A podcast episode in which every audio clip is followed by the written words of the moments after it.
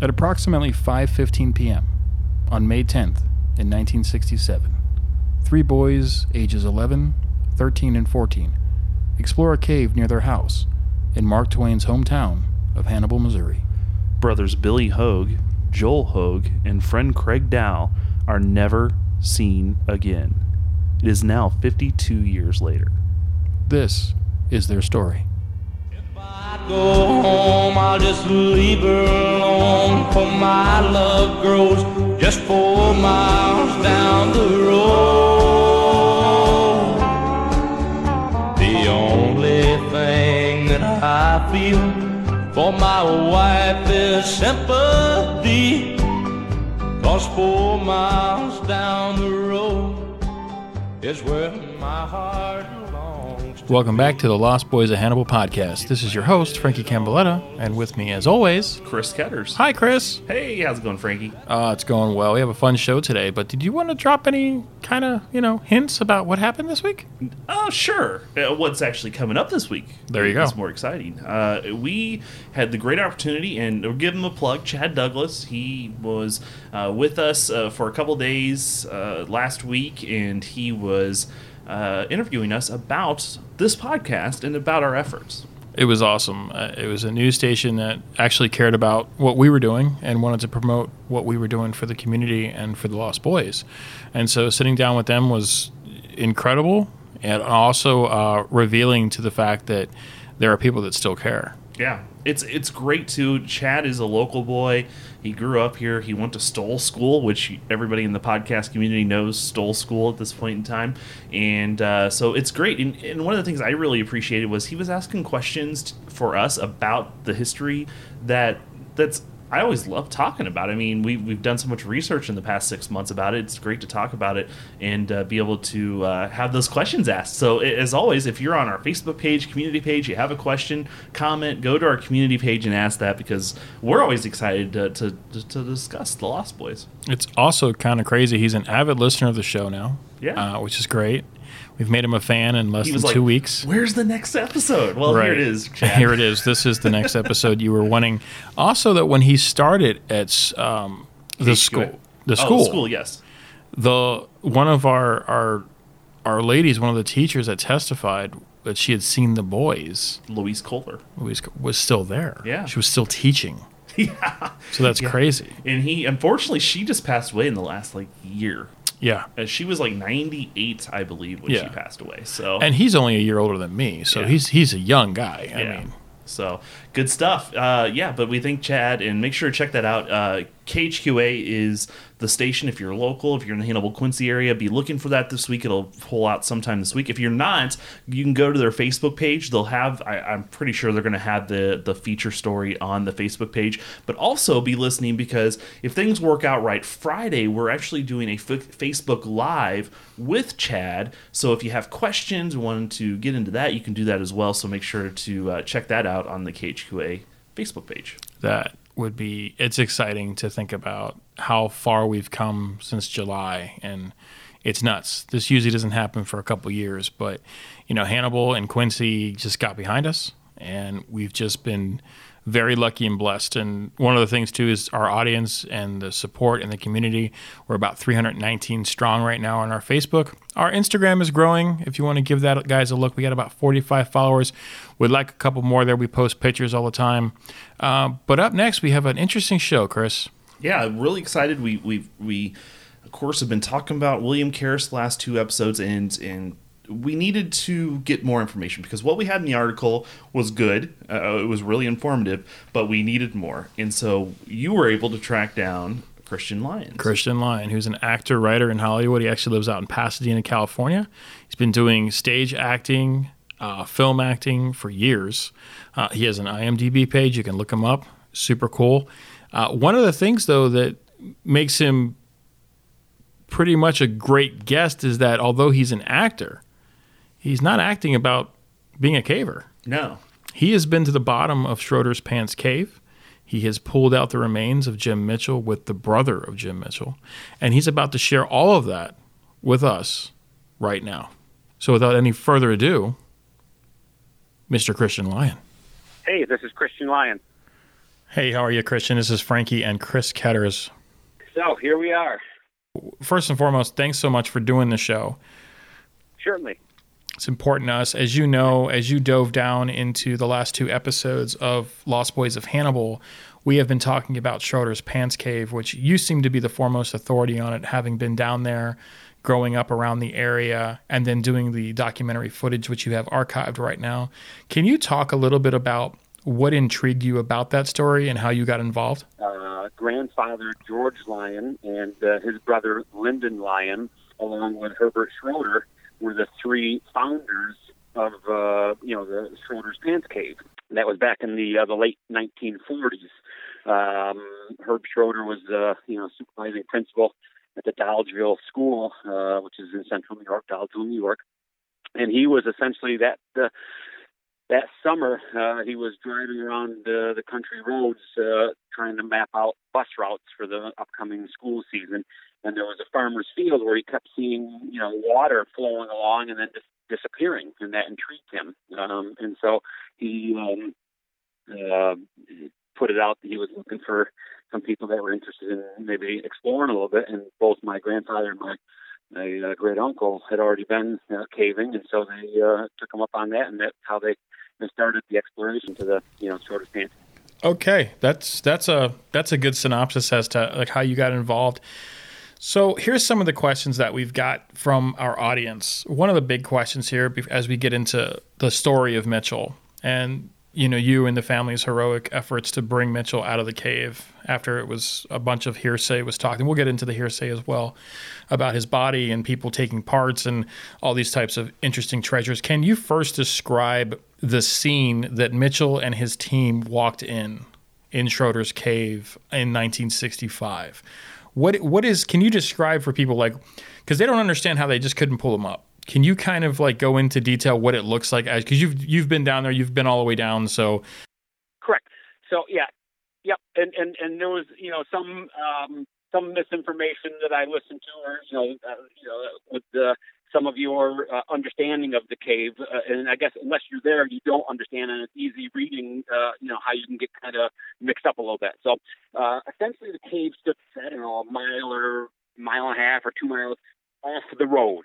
Um, so they parked at the road uh, and they had to walk through the farmer's field to get there. So before they even got to the cave, you got to imagine this is 1965. There was no wetsuits and all that. They had woolen clothes.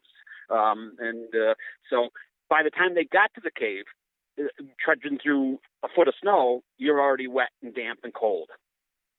Okay, now you get to the opening of the cave.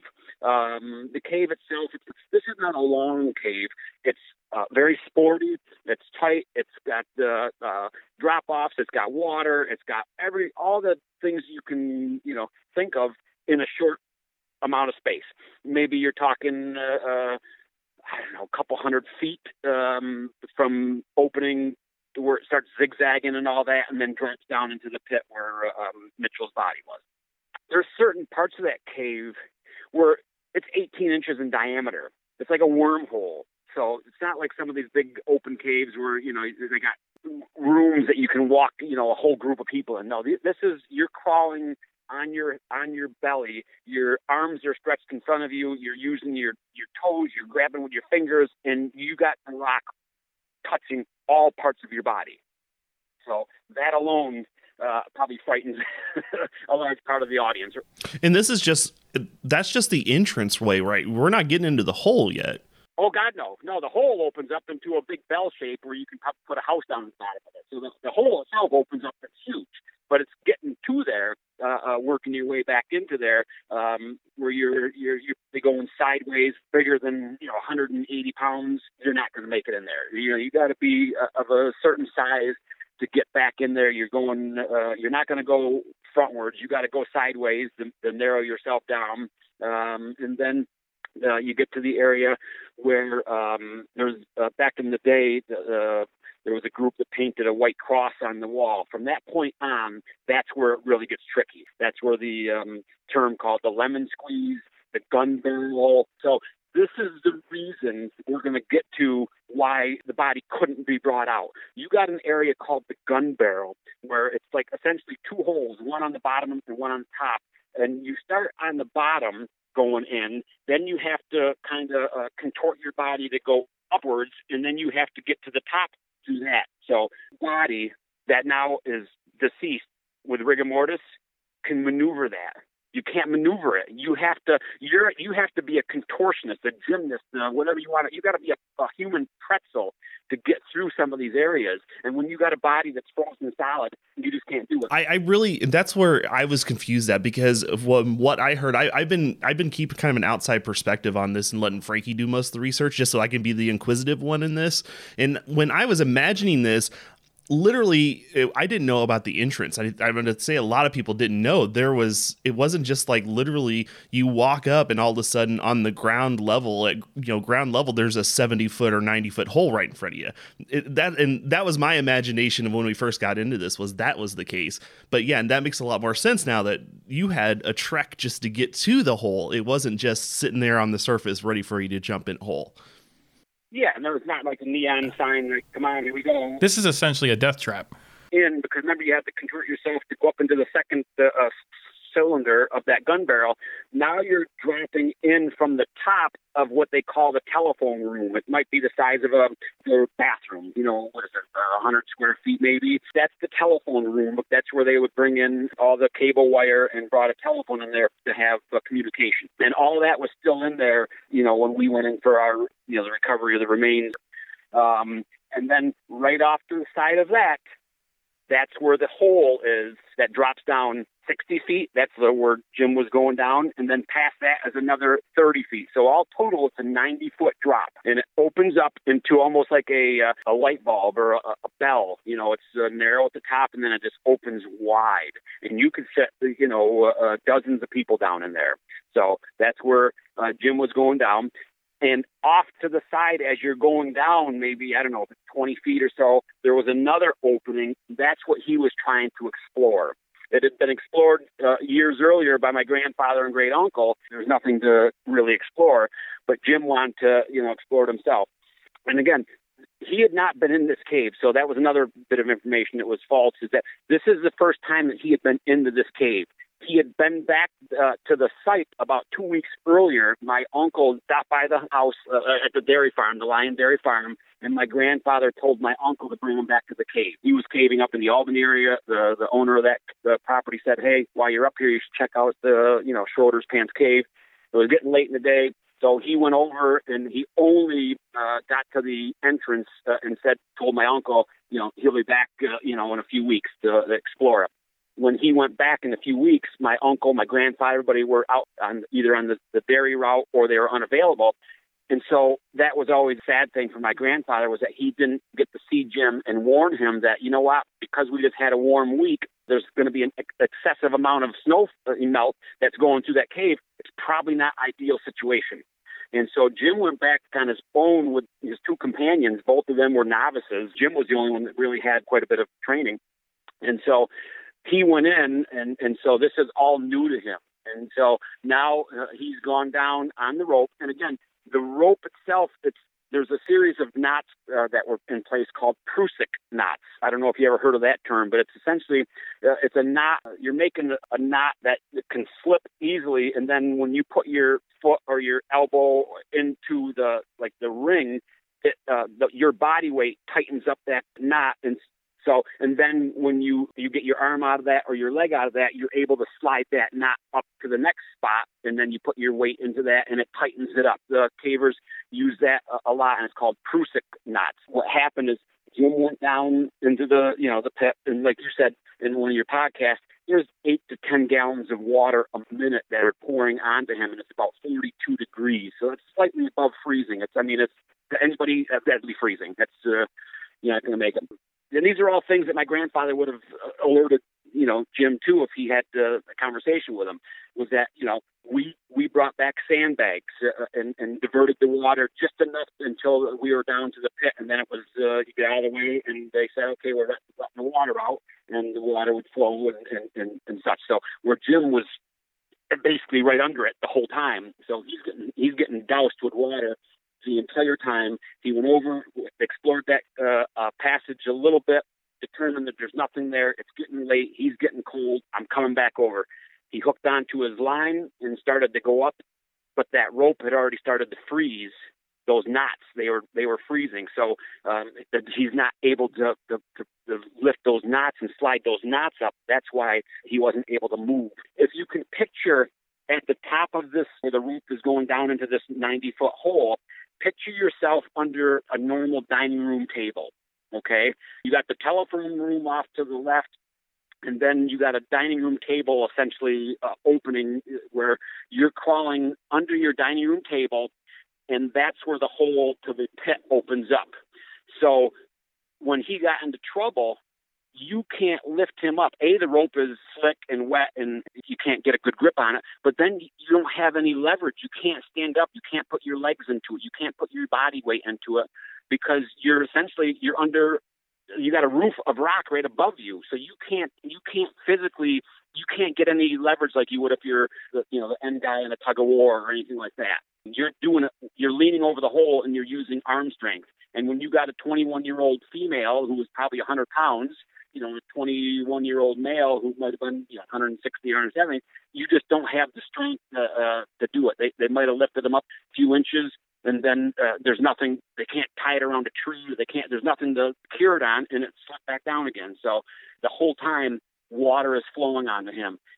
For about 35 to 40 minutes, that's when Jim took his glove off thinking he would get a little better grip onto the rope there.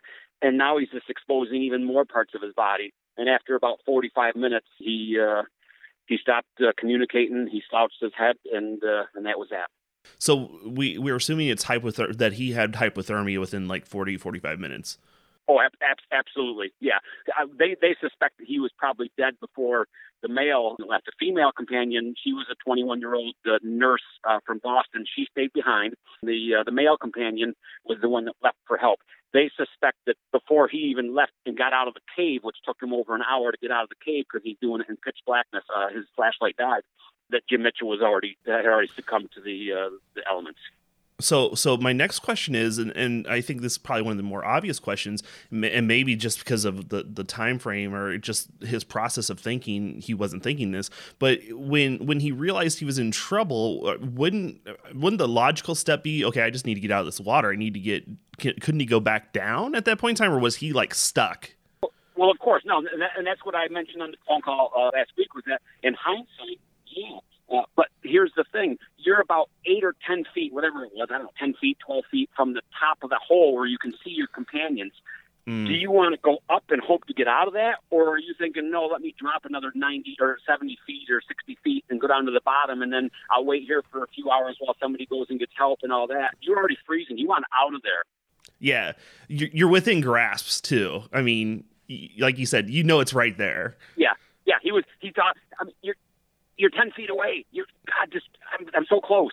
And so you just, you're desperately trying to get out of that hole and it's just not working. And then five minutes, 10 minutes, 15 minutes, next thing you know, your, your speech is starting to slur, uh, and uh, you take your glove off. And then next thing you know, you're, that's it. Your head slouches and, and you're done. Right. And, and you're not even, you're not even in the right head, head space at that point in time because, you know, even, oh God, no no, no, exactly. Right. Probably, he's probably hallucinating at that point. You're not in your right frame of mind anymore. So, so let's we're gonna jump along the story a little bit here. But I, one of the things I do want to hit up is uh, one of the questions I had was in we with talking about the entrance way and where the pit was at. How was the drilling done? How was that drilling from the top? Go ahead. So here's the thing. Remember, I told you it's about maybe it's 200 feet for a figure. So you got the opening on one end. You got the um, where they determined the the pit hole was about 200 feet away. You know, Karras's group they went in there with notebooks and measuring tools and so on and stuff, and they determined on the surface they remapped the, mm-hmm. the layout of the cave on the surface of the earth, and then they determined that this was the area where the pit was. So they cleared the area with chainsaws of trees and such. They brought in uh, heavy equipment from the uh, county and the state uh, to bulldoze and plow and get all that area opened. Then they brought in a drilling rig, essentially what you would use if you're drilling for a well. They set that up on the surface where they determined that the pit was and this is like I said, this is about 200 feet away from the entrance. They bored down through the surface of the earth with these four-inch test holes, and when it broke Sure. through, they were about a foot away from the pit. So they came out. They were pretty darn close. Pretty amazing. And so when you're in there in that telephone room and you happen to go over to where the opening of the pit is, and you look up, you can see those four or five boring holes that are there. They're not, you know, you can't look straight up and see daylight because there's rock and stuff like that, but you can see where they came through, and it's like, God, 1955, this was pretty amazing. So was was the purpose of that the purpose of those drill holes was that in my mind that would be okay we can get leverage then to be able to do some sort of no, they want it. That's how they're gonna they're gonna open that up, and they're gonna bring Jim's body straight up. okay wow so their goal was to completely open that whole section up then Absolutely. Okay. Once they bored through with the the four inch test holes, then they must have had a bigger rig because there's pictures that I have. Uh, it's like the you know large manhole, and it's got corrugated metal shoring up the sides, and there's a ladder coming out of that. So they had really uh, dug down quite a bit, and uh, we're going to open that up with the idea of tying Jim's body up and bringing him straight up because you can't bring him through the you know the zigzags and such of the uh, of the actual cave. So that's the part when they were boring through there and they were off a little bit. Right. That's the part where they broke through because the actual original hole uh, to go down into the pit and the hole that we use today is about uh, a foot or 18 inches, uh, two feet away. So that is the part that collapsed. Uh, so uh, when they said that the cave was collapsing, that in hindsight was all that was really collapsing was the roof of the pit. But it's you're standing at uh, you know in the area okay trying to go down, you're on the floor of it. If you're in the pit looking up, that's the roof of it, and that's what there was this large section of that that broke open.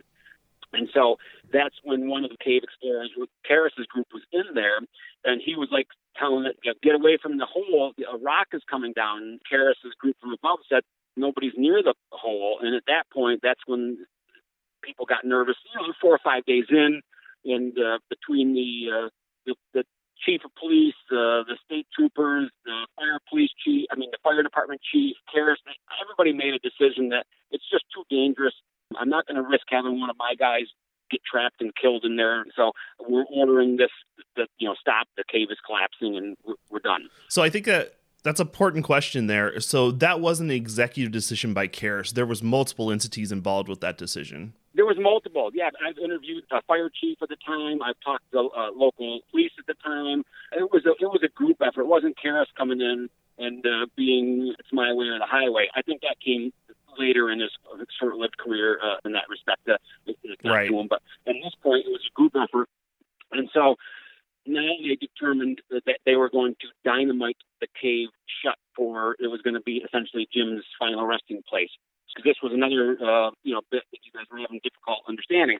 The dynamite was placed into that shaft that they just drilled, not the entrance of the cave. gotcha that makes a lot of sense right there Picture a gun barrel if you're stuffing a, an old muzzle with you know gunpowder and all that. Okay, so they they Yeah. got this pit that they did. They got this this uh, uh, hole that they just bored open uh, into the surface of the earth, with surrounded by bedrock, and they got a, the corrugated metal shoring it up. They stuffed that with dynamite and rocks and so on and so forth, and they detonate that. Well, it took the path of least resistance, just like a gun does. When you fire a Yeah. gun, it does, the gun doesn't blow out; it goes, it goes straight where you want it to go. Well, it's the same with right this. Everything came straight up, so it didn't do anything to the the, the bedrock of the cave. It just it, it shot right up like a goddamn uh, firework, going straight up. And so wow that's that's. Uh, but then it all but they called it a case they said we're done like we we closed the hole right Exactly, or or not. You know, that's that's going to be his final resting place, and that's it. Just stay away from the cave. It's dangerous. Just, that's it. Let me okay so I, i'm i'm gonna again we're gonna we'll probably have to add we may just do like uh something separate on this because we're going a little bit longer than we were hoping but Sure. um i want to point blank a question to you and, and it has to do with with the rope and with Karras. and we talked about did he cut the rope rope Yeah. point blank did he cut the rope I I personally cannot make that call. Karras was dead. By the time I started my research and looking for him, he had already passed. I was able to track down his wife. Uh, she was already in a nursing home uh, or an assisted living home. And then I was able to track down uh, a couple of members of that original rescue team. they absolutely deny that any rope was cut for any reason whatsoever. And so I I can't answer that question. I, I can uh, give you my opinion. My opinion is that no, and I think I was that if they cut the body or if they lowered the body. I mean, let's just say he was tied up onto the um, pulley up above. They cut that and they lowered it down to the body. Yeah, you got a cut rope, but that just because you have a cut end of the rope, that doesn't tell you was it cut and you lowered him down? Was it cut and you just dropped him and said, "Watch out below"? I personally can't uh, believe that that's what they would do, or that you know. And and, and an aunt, an uncle of mine, uh, my aunt said when I was doing my research early on, when they were still, you know, talking to me and on my team essentially because uh, uh, I didn't really uncover anything at that point. I was going off of 40 years of one Sure. side of a story. She point blank told me, she goes, Now, Christian, you know that they never had any intentions of getting that body out, don't you?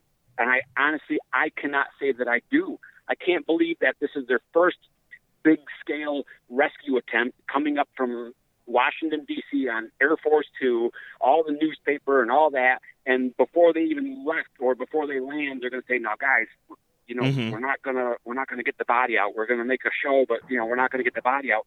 You want to fail in your first attempt? I don't think so. I just think that they got in way over their head, and then once they determined that, you know what, we can't get this body out, it's too dangerous. We're going to dynamite the cave at that point, they never in a million years suspected that anybody would be able to get back into that cave. So, yeah, he's going to say, hey, we placed the body in a body bag. I think that he said that just to kind of ease the community, ease the family, let them know that, hey, you know what? We did the best we could for your boy or for the this kid that came to our, you know, the, the town of Dolgeville, and so that they Mhm. can all kind of go to sleep at night without having these nightmares that this body is just down the bottom of this dark pit. I think that they tried their best to, and they and they failed but they wanted to at least give the impression that hey, we tried. He's been placed to Oh, the side yeah. of the body bag. Or maybe they had intentions of putting it in the body bag, and then when they determined the cave was collapsing and uh, you know they couldn't get him out, they forgot that they said they were going to put him in a body bag, and that was it was always meant to be, but it just never happened. I don't, I, I can't give you that answer. I can only you know give you my my opinion. Sure, and that's great, and, and that's and, that's clears up a lot of stuff. The one thing I do want to point out, and kind of on the same note, because in the article that we read, it, it talked about him being hunched over. Is is was that Yeah. still the case? Was that verified as true? Yeah, well, yes, well, the, the hunched over, but not hunched. I mean, hunched over on a side. You got to remember, by the time that picture was taken, that the, my uncle took, it was a year and a half later, I believe. So, you know, you got a year and a half of water flowing through Okay. there 365 days a year. Because the picture's not that clear, to be honest with you. It's not like Mhm. pictures that we have today, and it wasn't like I had a a, a flash bulb. And if you don't know what you're looking at, I'd show you that picture Sure. today, and it would just look like a bunch of rock and dirt and uh, you know like that. It's not like oh my god, that's a body. No. So I want to put that out there as well. So it was hunched Sure. over, but it was hunched over like on its side. Again, that doesn't determine drop from the top like that. Was it placed when when we went down there and, and retrieved the remains? There, I have a picture of one of Jim's bones that was near the top of the pit that was stuck in a crevice. It was like at a 45 degree angle that's kind of sticking out. It was because of the water over the years, over the many years. And uh, at one point, you got to imagine that pit was like a swimming pool filled with water. And once, I think it's hard to, to make any assumption with that body a year and a half later. Yeah. So okay, I, one question I uh, got a couple, just two questions left actually, but one of them I want to kind of get your overview on, and because he's such a prominent person in our investigation, in our case in 1967 with the three boys, is is William Karras. Give me your 10,000 foot overview uh, of who he is, how he was back then. You know, just give me an overview of his thought of, of your thoughts of William. Yeah, I, I think he meant well. I think that uh, I think you even might have mentioned in one of your podcasts. Uh, he probably he'd make a great used car salesman, or like traveling, you know, coming into town to do a, a, circus uh, carnival barker like that. So I think that, I think he meant well, and I think that uh, he was interested in the exploration and all of that. And he got a great group of uh, kids together, all went on to do great things. There, military or whether it was coming up with patents for things that are still used today for research and things. So put a group of people together. I think that his main focus, so uh, he liked the spotlight, he liked the attention, he liked the news cameras, he liked all that. And I don't know if those two can go uh, hand in hand, where his focus discovery and all that instead of interested in the, the news and all that. Um, so um, I just think that when he came up to he was not expecting what he got because the caves in Virginia and DC and all that, like I said, you could probably drive, you know, an 18 wheeler in through it. They probably have gift shops and uh, lighting and stairs and all that. So when he got to the cave and saw what's at past, one of his boys got trapped upside down in the gun barrel uh, on that first night and um, panicked and vomited and all that and left. That's why the one person left that uh, uh, 18 year old kid left the first night and went back to DC. Um, so already he's like, oh shit. Uh, but, he didn't want to like within hours say, okay, we're out here. This is this is more than what we could do. I think he made uh, all the uh, attempts to make it look like it was uh, moving forward, and, and he really was trying his best, but the spotlight got to him. So yeah, th- th- that that makes that makes perfect sense. Especially we saw the same things happen here in Hannibal uh, in 1967 with him the Yeah. first night. So my Yeah. last question, I think it Yeah. maybe maybe one of the most important questions is, did Schroeder ever find his pants? exactly. No, he um that he left with his pants. He just tore the seat of them, you know, because he was big. He was probably six two or six three, so he was longer and uh, and bigger than feasibly get into that cave. And so on a couple of different occasions that he was coming out of there, and he tore the seat of his pants right open. So it wasn't like he came out of there bare naked with the pants gone. He just come out with a big tear in his in the seat of his pants, and that's my my grandfather and my great uncle uh, kidded around with him uh, back then, and uh, the Gotcha. uh, looked on him, you know. Were you ever worried? My follow up question that was: Were you ever worried that it was going to become Christian's pants cave when you were in there? You, it's not for the faint of heart. That's that's for sure. Getting into that cave, uh, even in, uh, in the middle of June when it was 90 degrees and humidity like 100 percent outside, you got into there and it was like you were in the, uh, a meat locker. It was uh, it's it, it, it can play with your mind. Uh, you're in there. You already know there's a, a person that uh, died years earlier and his remains are still in there. Uh, it's freezing cold. It's, the water is flowing through. You're getting wet. It's dark, pitch black, blacker than you can ever imagine. The rocks are surrounding you uh, in tunnels. It's tighter than tight. Uh, it's it's it can it, it can play. That's crazy. Christian, I want to thank you again for joining us on the podcast and and just giving us a this is one of the things that we preach is about discrepancies. And we read the paper that was pretty much written by one of your family members and you came on here and you were able to really give us a lot of clarity not only into William Karras but into caving in general. And we just want to say that you know we really appreciate the idea that you know you documented all this footage and we hope that it does become a film because I think that Mitchell's story is huge, and I think what you did for their family is the bigger story uh, than what you know for the last forty years or so when you started the project uh, should have been about. It should have been about the family, and I think you focused on that, and you were able to be and and, and having his brother down there with you, and and and being able to pull his brother out with. I, I think that that's just a phenomenal story that should be still making headlines because that's the heroic things that people can do uh, when they put their mind to something. So thanks again for joining us on the Lost Boys of Hannibal podcast. Um, it's been a pleasure talking to you and really learning a lot from your experiences. Thank you guys. I look forward to your project as well, and we'll be in touch. Thank you. Thanks again to Christian. It was great to talk with him. We learned so much. It makes Frankie. It makes sense now.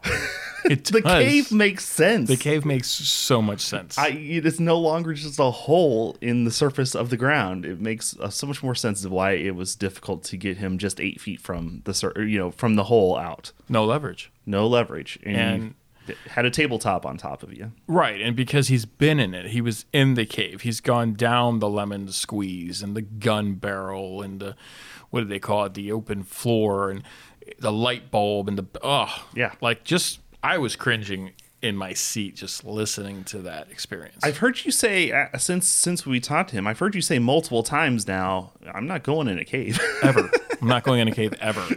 yeah, so that's so Uh, whatever. that is not why I'm doing this. Um, I'm doing this for awareness for the boys, and we will get professionals when we get to that point in the documentary. We're going to get caving professionals. That is not a place that we need to be. I am a novice caver. I've been in the Mark Twain cave when I was in fourth grade. That is not novice. That is that's, That's like, elementary. that is like I can fit in this refrigerator. That's a rock. right, right. So Uh, yeah, and I'm not, and I'm actually not the the slimmest of boys. Uh, so I'm with you on that. yeah, so even if I've you know I lose my weight and I become the new year, new me, all that stuff in the next couple weeks here, I'm still not getting in a cave. the only cave that I will have is Caveman Coffee, and if you haven't tried Caveman Coffee, you should. Our buddies over at um, Podbelly Network, Art and Jacob, are always promoting Caveman Coffee. You guys should check it out. From all of us here at the Lost Boys of Merry Christmas, by the way. Christmas Oh. coming up. So Merry Christmas. Happy holidays. Yeah. Happy Holidays, Happy New Year, Yeah. Happy Hanukkah is December 22nd this year. I, I know. hey, I grew up in South Florida. Uh, so, Yeah. So thanks. Happy holidays for everybody, and we'll be back in the the new year with new episodes. well, we have one December 30th, don't we? Oh yes, we'll have one before New Year's. We have a December 30th Yeah. episode, so it's right on the brink. Yes. So it's a great little listening pleasure right before your new year. And then we have a couple in the new year. Then we have off pretty much uh, February. And then we start up with season two in March. Yeah. So this will all planned fun. out. So without further ado, I'm going to end the show now, Chris. There we go. I'm sorry. From all of us here at the Lost Boys of Hannibal podcast, I'm your host, Frankie. and as always, Chris Ketters. And as always, Chris Gitter. We'll be seeing you. but she wouldn't let them grow. So four miles where I'm